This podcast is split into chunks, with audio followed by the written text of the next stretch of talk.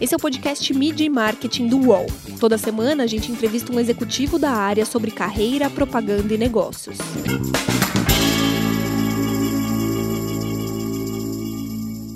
Olá! Bom, um aviso ao nosso ouvinte. Esse é o primeiro episódio que gravamos remotamente, ou seja, cada um na sua casa. Até agora, nesses mais de 30 episódios do podcast, o convidado ia até o estúdio do UOL, na Faria Lima, em São Paulo. Agora, com o avanço da pandemia, cada um grava na sua casa. Já que a gente tem essa nova possibilidade, a gente resolveu buscar um convidado que estava na nossa lista há tempo. O Dedé Laurentino, que é escritor e é Chief Creative Officer da agência Ogilvy em Londres. Tudo bem, Dedé? É um prazer ter a sua presença com a gente. Oi, tudo bem? É um prazer estar aqui. Conta pra gente, Dedé, como a publicidade londrina está se adequando ao esquema de lockdown e de quarentena. Pois é, o, aqui em Londres, o governo demorou um pouco a implementar o lockdown total. O que a gente teve que aprender foi que há um espaço e uma rotina, ou até um ritmo de trabalho dentro de casa. Uhum. Porque você literalmente pode ir de uma reunião para outra em três segundos. E no, nos começos, nos primeiros dias, a gente percebeu que estava todo mundo condensando demais e pondo o dia muito cheio, terminava o dia exausto e com dor de cabeça de olhar para a tela o tempo inteiro. Aí todo mundo começou a recomendar uma hora entre cada uma reunião, é, vai tomar um café, levanta da cadeira, volta. No trabalho isso acontece de modo natural. Você vai pegar um café, você alguém passa na mesa, você encontra uma pessoa no corredor e discute rapidamente uma coisa de trabalho. Mas você acha que o pessoal está se adequando mais a trabalhar das 9 às, às 19, das 9 até as 20? Essa é uma pergunta curiosa e houve duas opiniões diferentes antes de a gente implementar o lockdown. É, eu era da opinião que tinha que dizer para todo mundo o horário continua o mesmo das 9 às 7, ou das 9 às 6 aqui na Inglaterra. E algumas outras pessoas disseram: não, isso é levar um hábito antigo para uma situação nova. Que cada um faça o seu próprio horário, porque quem tem filho tem um horário diferente de quem não tem. Eu tinha medo, na verdade, que as pessoas começassem a trabalhar às seis da manhã e fossem terminar às onze da noite, ia deixar todo mundo exausto, ou que houvesse desencontros. Um cara que só prefere trabalhar à noite e outro que só prefere trabalhar de manhã. Como resolve isso? Eu acho que o escritório é, democratiza essas decisões ao, ao pôr todo mundo fisicamente no mesmo espaço. Em casa, como é que isso ia acontecer? Eu acho que, no final, houve uma acomodação pela própria prática. Eu, eu recebo as mensagens de manhã cedo, mas prefiro entrar no ritmo de trabalho, até para comunicar para a minha equipe que eu só estou no ar a partir das nove. Como a liderança tem que dar exemplos de comportamento. Um desses exemplos, que aqui na Europa é bem comum, é que as pessoas tirem dias de folga. É, no Brasil é raro você tirar dias de folga e se tira, digamos assim, fulano é famoso por tirar dias de folga, isso é mal visto. E esse cara tá toda hora, tá ou não tá? Cadê o cara? Ah, tá saindo novo. Fica um pouco isso. Aqui não, é muito comum tirar dias de folga, mas como está todo mundo em casa, perde-se um pouco, esquece-se que pode-se tirar um dia de folga. E há uma sobrecarga. E o a diretoria está dizendo nós temos como liderança da, agência, da agência que tirar dias de folga para mostrar às pessoas ainda é possível, ainda é possível desestressar. E como que os anunciantes eles estão se posicionando aí no Reino Unido, né? Aqui no Brasil a gente vê muitas campanhas voltadas mais para o lado empático, né? Pedindo para as pessoas ficarem em casa.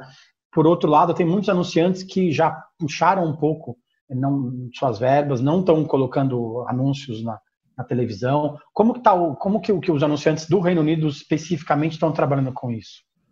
É, você citou algumas mensagens aí, isso vem de acordo com fases, né? Houve a uhum. fase de, de informar as pessoas que era para ficar em casa, houve a fase de explicar como que lava a mão, tempo suficiente e a maneira correta para eliminar o vírus.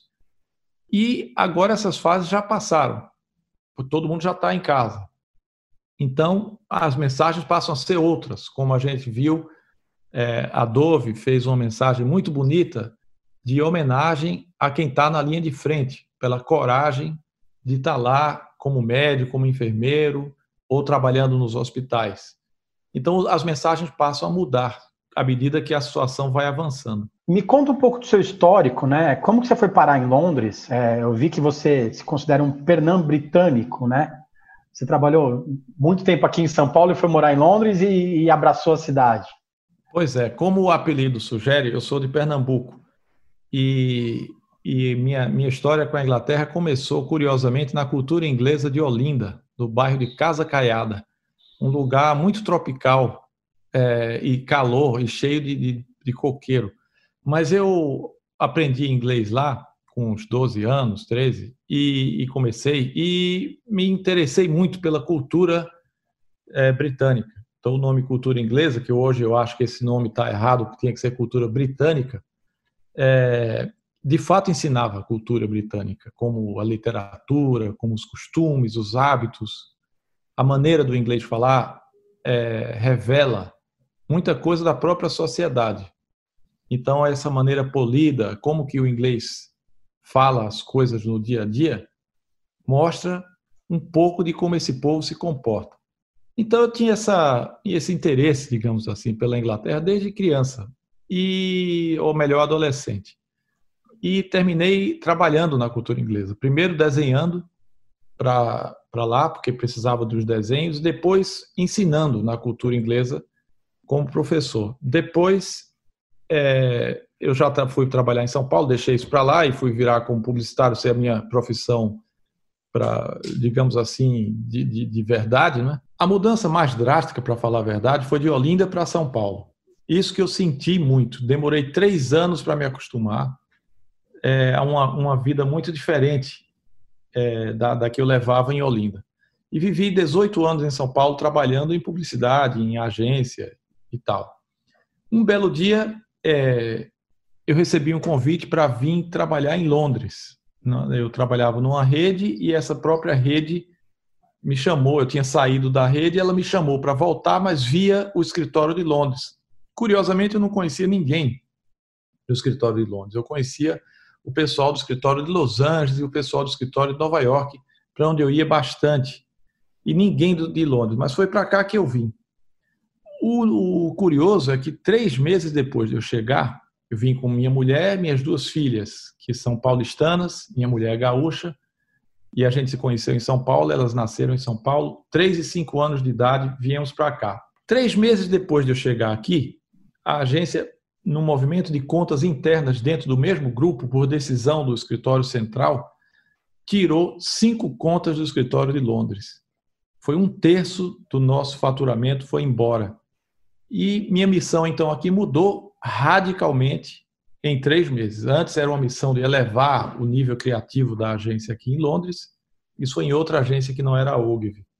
E depois passou a ser, vamos pôr contra para dentro, vamos conquistar novos negócios, vamos sobreviver, manter, na verdade. Gente, vamos sobreviver, exatamente. Então foi muito duro. O que é que eu fiz? Eu estava me adaptando a uma nova cultura e de repente pego uma surpresa dessa. Eu fui na livraria e comprei uma biografia de Churchill, porque é um herói britânico que venceu a guerra. Eu estou aqui, não é a mesma situação, evidentemente, mas eu também não sou um gênio como Churchill, então eu precisei de ajuda. Comprei inspiração. Um livrinho, inspiração. Comprei um livrinho fininho, porque eu precisava ler rápido, porque a coisa estava acontecendo. Se pegasse uma biografia que levasse meses para ler, não ia dar tempo. Então, isso me ajudou muito a encarar o, o inglês e entender que tipo de valores o inglês preza para eu saber liderar uma equipe numa cultura estranha, num momento, digamos assim, difícil, né? É, então, foi, essa foi a minha chegada aqui. Rapidamente, gente, graças a Deus, conseguimos conquistar várias contas. Aí o objetivo virou de volta a ser é, uma agência mais criativa. Fizemos bons trabalhos. Depois eu fiquei três anos nesse lugar e mudei para Ogilvy, onde eu já estou há seis. Então, no uhum. total, estou há nove anos em Londres. E a propaganda britânica ainda é uma das mais criativas do mundo? Né? É sim. É, o que é curioso é que com o, a mídia social e o, o tipo de invenção que se pode ter na mídia social democratizou um pouco mais, porque a invenção em mídia social tem pouco a ver com dinheiro e tem muito a ver com estado de espírito e invenção. E é, a gente sabe que o Brasil é mestre nisso aí. O Brasil sabe reinventar, tem jogo de cintura, inventa soluções, até pela, digamos, de novo, pela nossa necessidade, porque é assim que a gente nasceu. E então eu acho que a Inglaterra, quando entra nas questões de, de carpintaria do negócio, vamos filmar muito bem, vamos executar perfeitamente o nível de design, a qualidade, isso o inglês ele realmente dá aula. É incrível aqui. É, é um país pequeno, né, do ponto de vista geográfico, é um pouco maior do que o meu estado de Pernambuco e tem 60 milhões de habitantes. Mas mesmo desse tamanho, a indústria cinematográfica daqui é impressionante. Basta dizer que todos os Star Wars são filmados aqui. Todos os James Bond são filmados aqui. Eles saem de Los Angeles, que é um grande centro do cinema americano, e vêm filmar aqui, porque a qualidade das equipes técnicas aqui é impressionante. Então, esse tipo de coisa a Inglaterra ainda dá show. Mídia e marketing volta já. Os podcasts do UOL estão disponíveis em todas as plataformas. Você pode ver a lista desses programas em wall.com.br/podcasts. Recebe salário, faz transferência, pagamento, recarga de celular e até empréstimo, tudo sem taxa. PagBank, a sua conta grátis do PagSeguro. Baixe já o app e abra sua conta em 3 minutos. Queria que você me contasse também do seu dia a dia. É, eu, vi, eu, li uma matéria dizendo que na sua equipe não tem só publicitário, né? na equipe de criação da, da OGVI, que você comanda, não tem só publicitário. Como que é comandar essa equipe com, com multifacetas, multi-empregos, tendo que colocar uma questão de diversidade cada vez maior? Como que é comandar essa equipe e misturar, fazer essa mistura toda? Bom, essa sua pergunta é muito interessante e ela aborda vários fatores. Um deles é a diversidade, às vezes é encarada erroneamente como um fator a ser cumprido. Eu preciso ter diversidade na minha equipe porque isso é o politicamente correto. Uhum.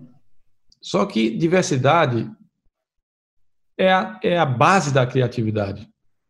A, a definição acadêmica de criatividade é duas ideias que não existiam juntas antes e elas se encontram para formar uma terceira, que é nova.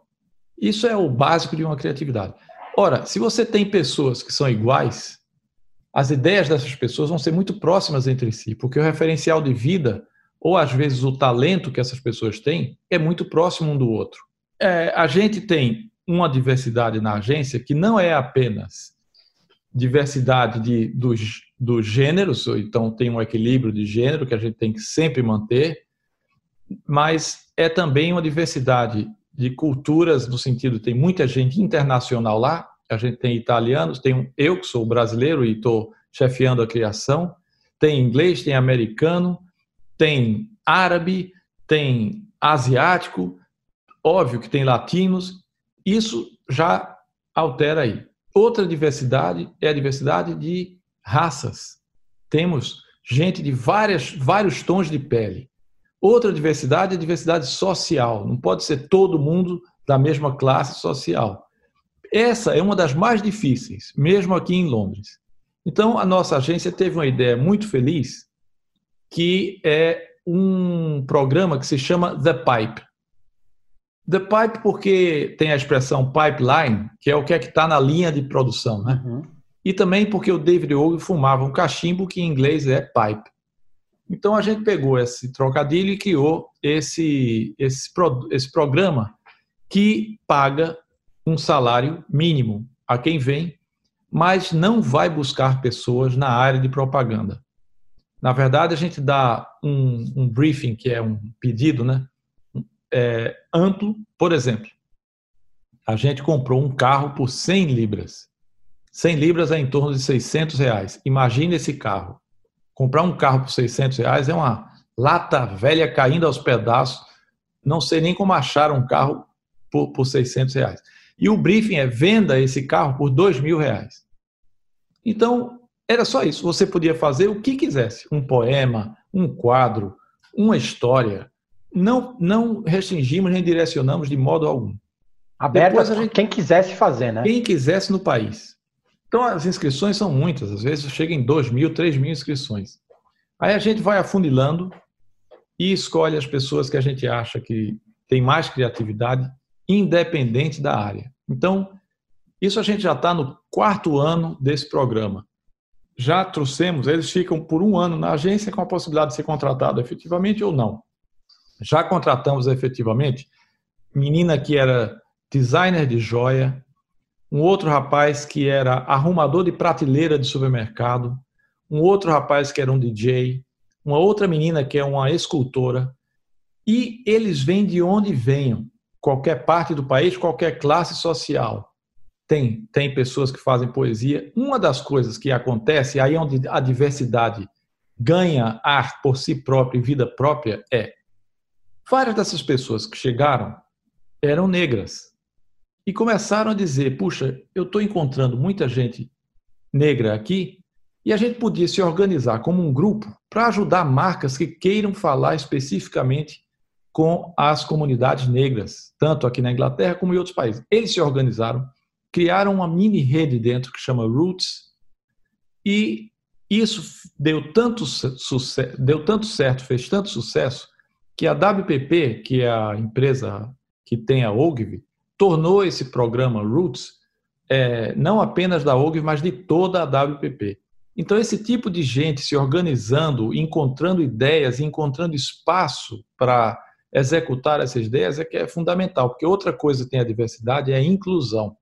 Não adianta ter só a diversidade, põe essas pessoas diferentes para dentro, não sabe o que fazer com elas, deixa cada um se virar, essas pessoas vão viver, vão ser peixe fora d'água, vários tipos de peixe fora de seus aquários e rapidamente vão sair.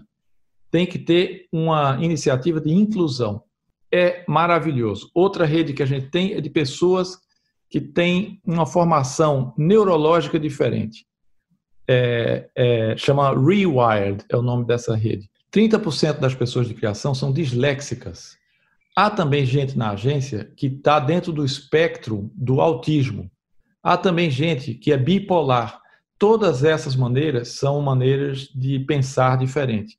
Elas se encontraram entre si. Essa, por acaso, foi uma das mais difíceis de ser criadas, porque ainda há muito estigma sobre alguns tipos desse problema, notadamente autismo, bipolaridade. E elas se encontraram, foram corajosas, aí elas convidam é, pessoas de fora para dar palestras na inauguração dessa rede, para comunicar a agência inteira que essa rede existe para quem quiser se aproximar ou ter informações ou ajudar com informações, que venha. E nessa, nesse evento que a gente fez lá, essas pessoas de fora deram parabéns aos organizadores dessa rede, que são eles próprios, é, rewired de cada um de um jeito, porque elas disseram, olha, a gente vem aqui dar essa palestra, mas depois a gente vai embora. A gente não vai ficar aqui amanhã.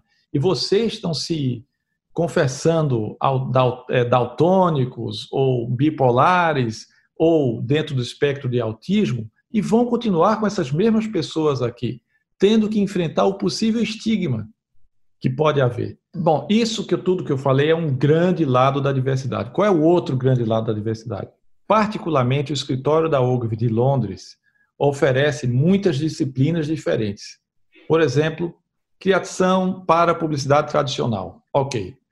Design de marcas e produtos. OK mídia social, análise de dados, design de UX e UI, que significa a experiência que você tem quando vai mexer num app. Quem que cria essa arquitetura do app? Eu clico nesse botão, aí eu vou para lá, se eu não quiser eu volto para cá. Isso é toda uma, uma arquitetura que tem que saber fazer. Há também especialização em RP, que é PR.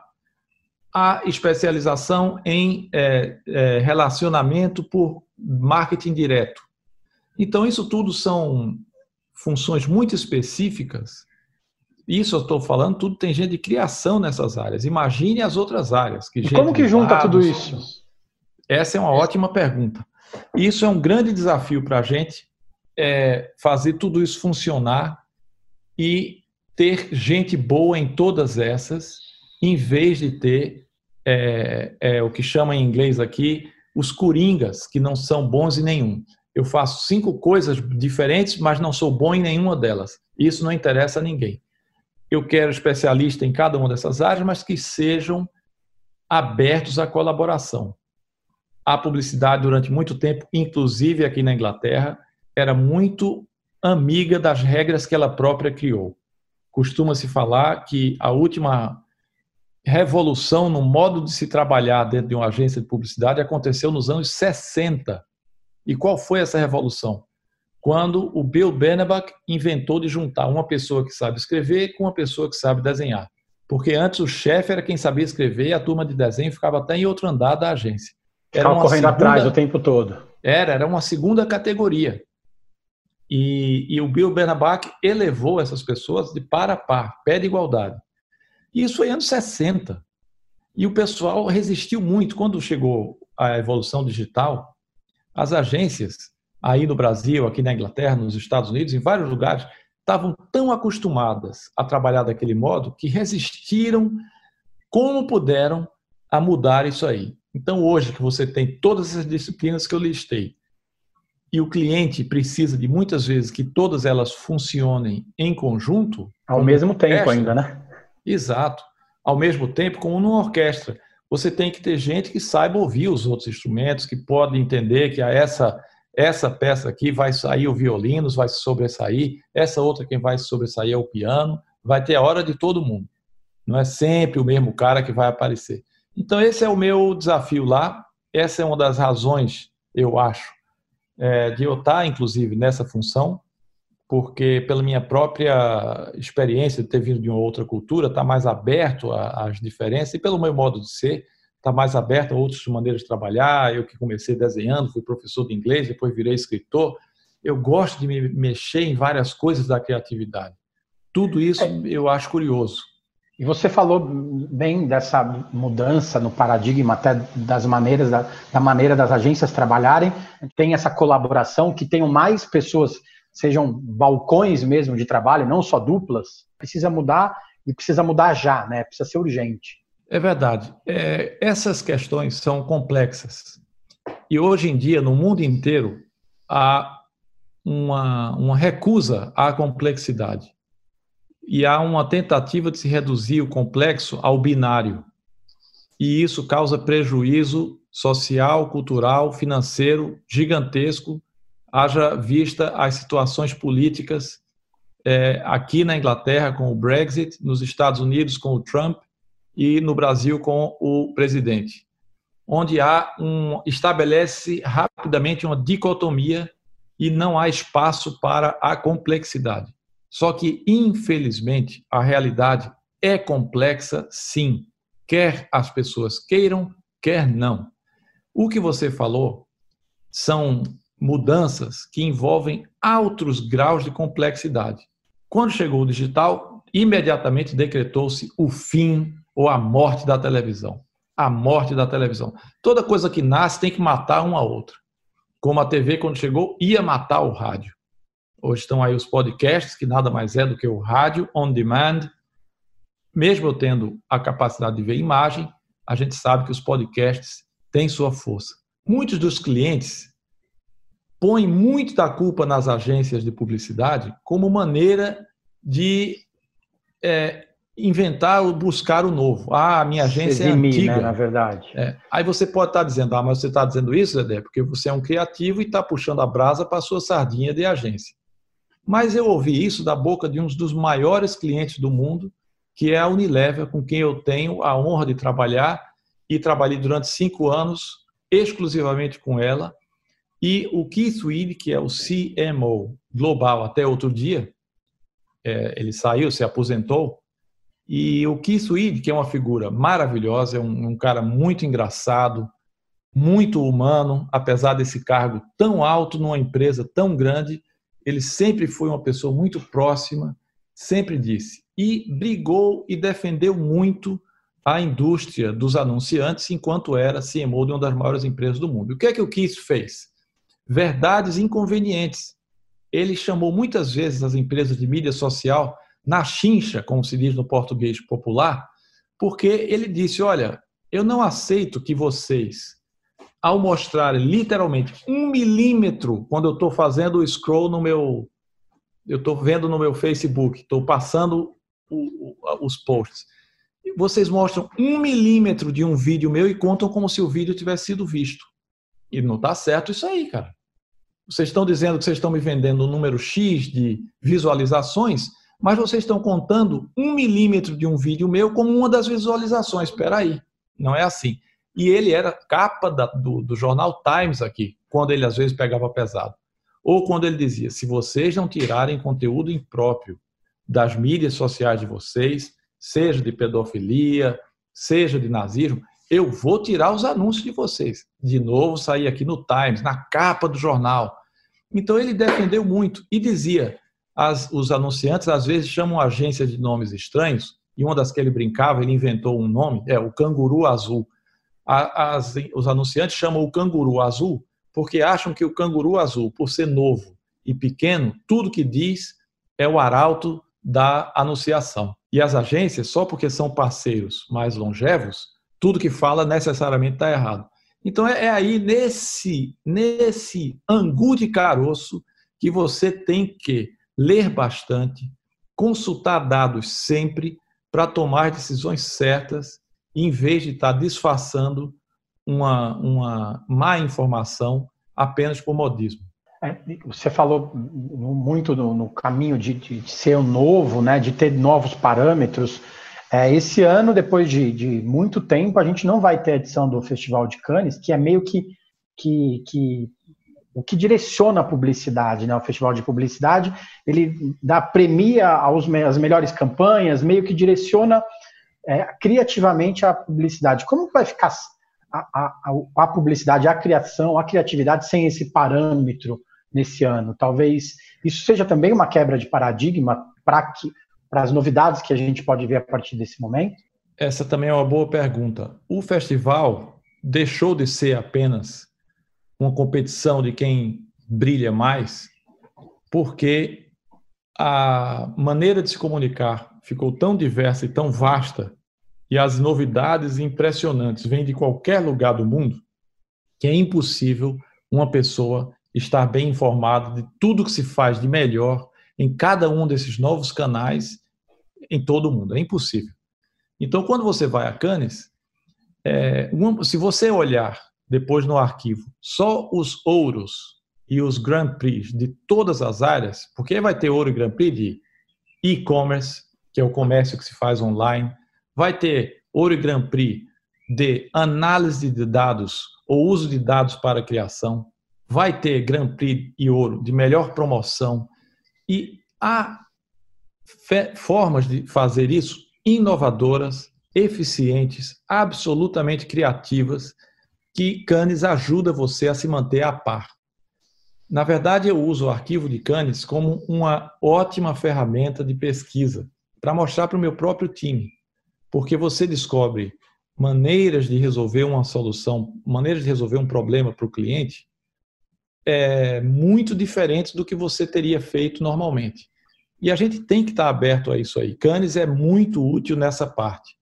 O festival em si, quando a gente vai lá para a França, é muito bom para conhecer as pessoas, para fazer contatos e virou uma uma outra função ou finalidade e em Cannes, conhecer novos talentos, você está lá na mesma semana, conhece um monte de gente, você precisa estar tá a par de quem são as melhores cabeças desse negócio, e elas sempre vão a Cannes. Então, não ter tudo isso faz uma falta danada.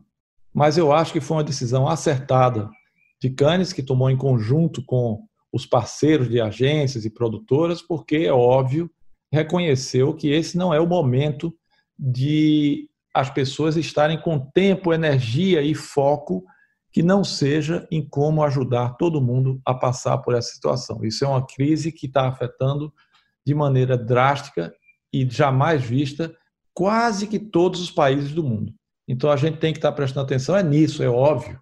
Falando também em questão humana, você começou desenhando, passou a escrever, né? Você ficou quase 10 anos escrevendo para o Estadão, né? algumas crônicas, tem dois livros lançados. E aí, como que é, como que divide o tempo no, na sua mente entre ser o criativo, entre fazer desenho, entre escrever? Como que, como que é essa vida? É, com criança em casa, como que, que você divide seu tempo? esse último fator é que é o decisivo. Criança em casa.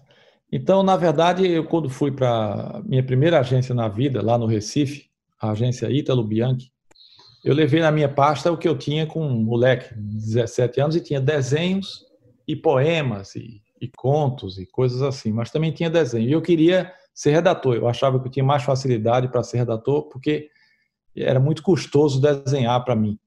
Eu, eu tenho facilidade, mas não é tanta facilidade assim. Aí eu consegui, na verdade, infelizmente não tinha cargo para redator, eu virei diretor de arte, assistente de arte, estagiário de assistente de arte. Depois tive que, a duras penas, aprender a direção de arte em São Paulo. E fiquei 10 anos lá, sete dos quais na Almap, que é uma agência de direção de arte impecável. E, eu, e essa foi a minha escola. Até que depois de 10 anos, eu disse: bom, a vida me ofereceu a cadeira de redator, desculpe, de diretor de arte, e eu aceitei de muito bom grado. Agora acho que está na hora de eu escolher. Eu posso dizer muito obrigado, mas agora eu gostaria de ser escritor. Isso foi uma decisão difícil, apesar de simples, foi para mim muito custosa. Minha mulher sabe o quanto eu choraminguei para ter coragem de fazer isso. Aí eu fiz. Aí fui escrever e, como você falou, havia uma, uma, repre... uma, uma, uma coisa de escritor muito reprimida. Naquela época, olha que coisa curiosa, naquela época, o que se valorizava do profissional é o oposto do que se valoriza hoje naquela época era quase uma fidelidade cega àquela disciplina. Se você é diretor de arte, você é diretor de arte, não olhe para o lado, senão você vai ser um infiel. Hoje é o contrário, vocês querem os criativos que tenham mais de uma vocação e que possam se expressar de mais Não de só uma os criativos, né? Hoje, o, o, quanto mais, quantas mais coisas você sabe fazer, você está melhor no trabalho, né? Exatamente. Naquela época não era tão assim, tanto é que eu escondi, eu comecei a escrever para a Rede Globo. Veja que outra coisa curiosa, minha primeira diretora de criação lá no Recife, que viu aquela minha pasta pela primeira vez, é a Adriana Falcão, que é uma, uma grande amiga. Ela é minha segunda mãe, minha mãe de verdade tem um ciúme danado que eu diga isso.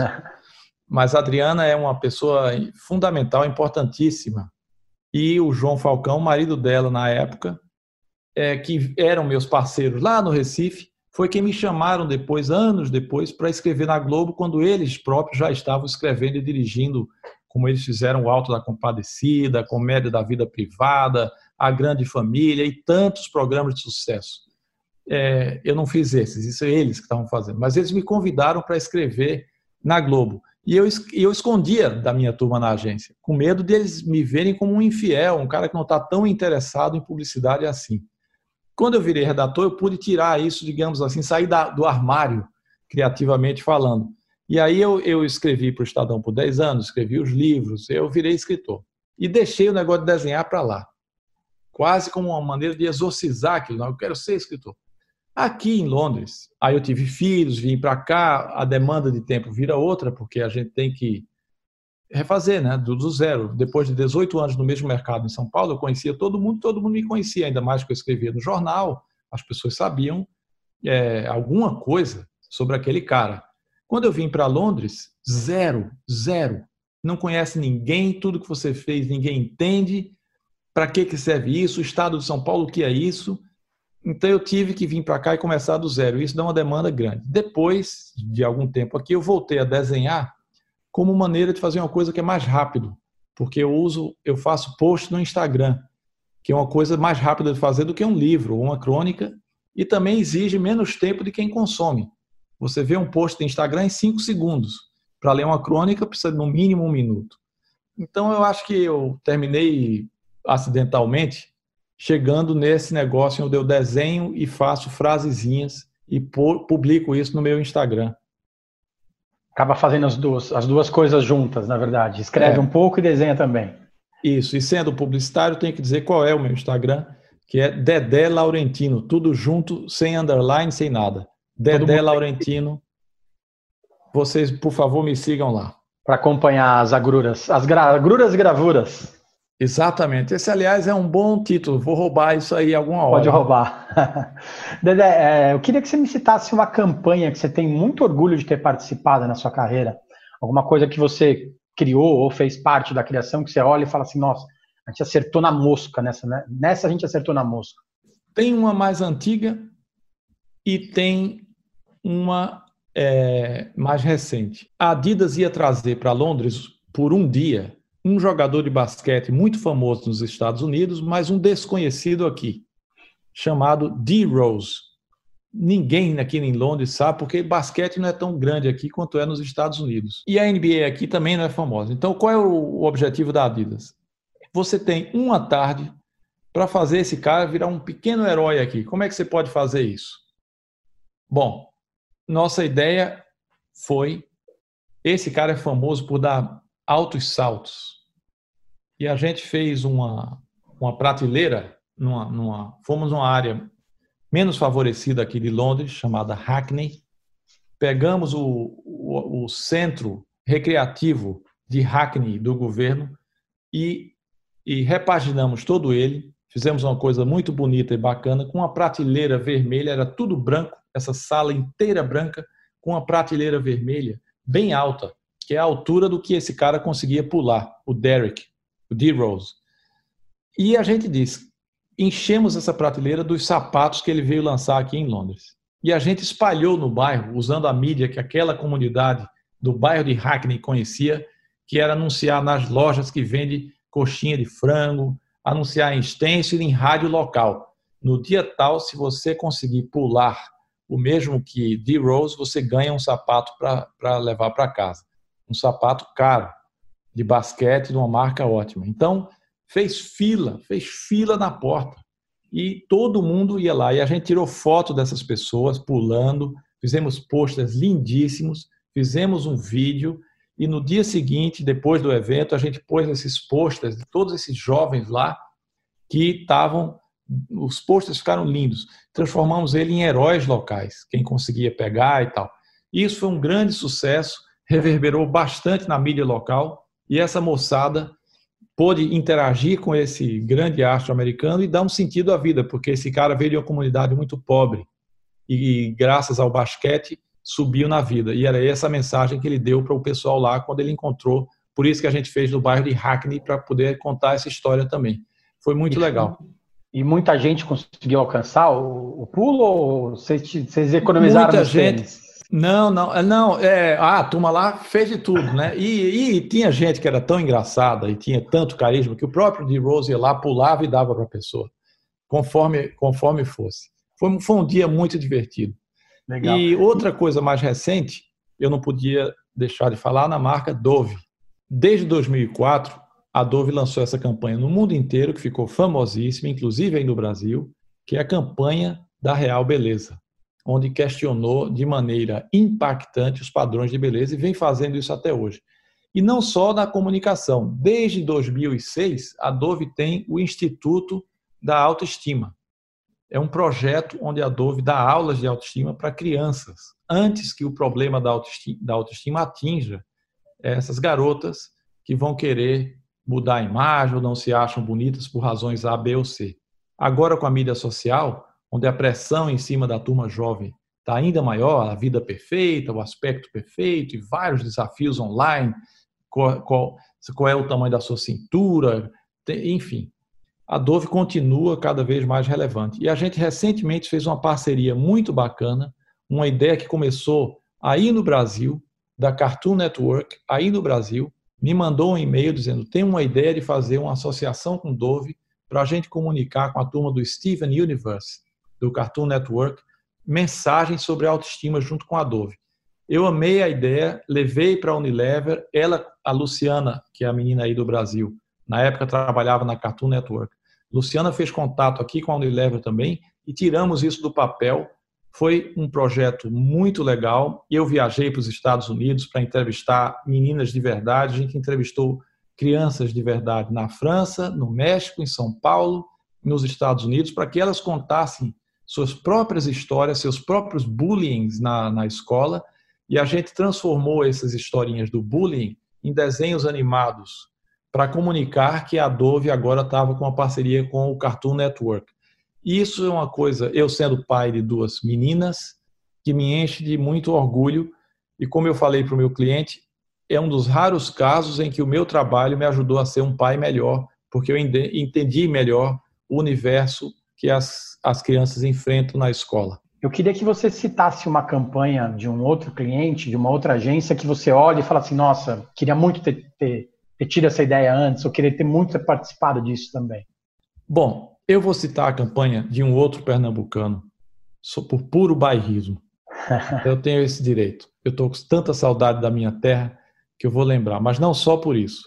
O Rafael Risuto está fazendo uma carreira brilhante nos Estados Unidos e quando ele estava indo em uma outra agência, ele já mudou, ele fez uma campanha espetacular para uma provedora de sinal de celular.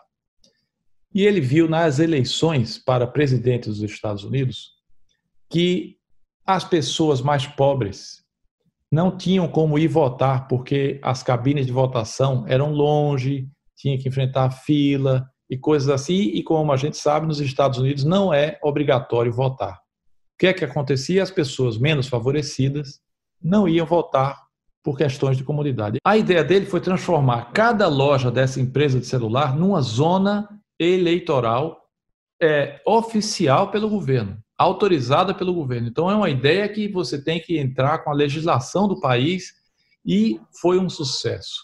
Ele fez, as pessoas podiam ir porque multiplicou os lugares em que elas podiam votar. Essa empresa era para pessoas menos favorecidas, então ela tinha já lojas perto desses lugares onde elas moravam. E isso é uma ideia espetacular porque mostra, ele criou um serviço para essa marca e deu o nome de Amplie Sua Voz porque essa é uma empresa de celular. Então, ele chamou essa ideia de amplie sua voz, porque a pessoa pôde votar e ser ouvida numa campanha presidencial. Eu tenho uma inveja saudável, mas às vezes não tão saudável, dessa campanha maravilhosa do Rafael. Pelo menos você conhece o dono da, da ideia, né? Exatamente, porque a minha inveja pode ser direcionada a ele. O, o, o, o target é absolutamente preciso. É aquela coisa, né? Não, não, não fui eu que fiz, mas sei quem fez. Exatamente, exatamente. Valeu, Dedé. Obrigado pelo tempo aí. Boa sorte com, com o pós-mundo coronavírus, né? Eu acho que vão ter muitos desafios aí, tanto do, dos clientes da agência, como na agência como um todo, quando todo mundo voltar a trabalhar num lugar só, né? Pois é, mas esses desafios que enfrentaremos juntos serão prazerosos porque estaremos juntos. Valeu. Obrigado, gente. Semana que vem tem mais. Os podcasts do UOL estão disponíveis em todas as plataformas. Você pode ver a lista desses programas em wallcombr podcasts. Mid Marketing tem reportagem e entrevista de Renato Pesotti, edição de áudio de João Pedro Pinheiro e coordenação de Juliana Carpanês.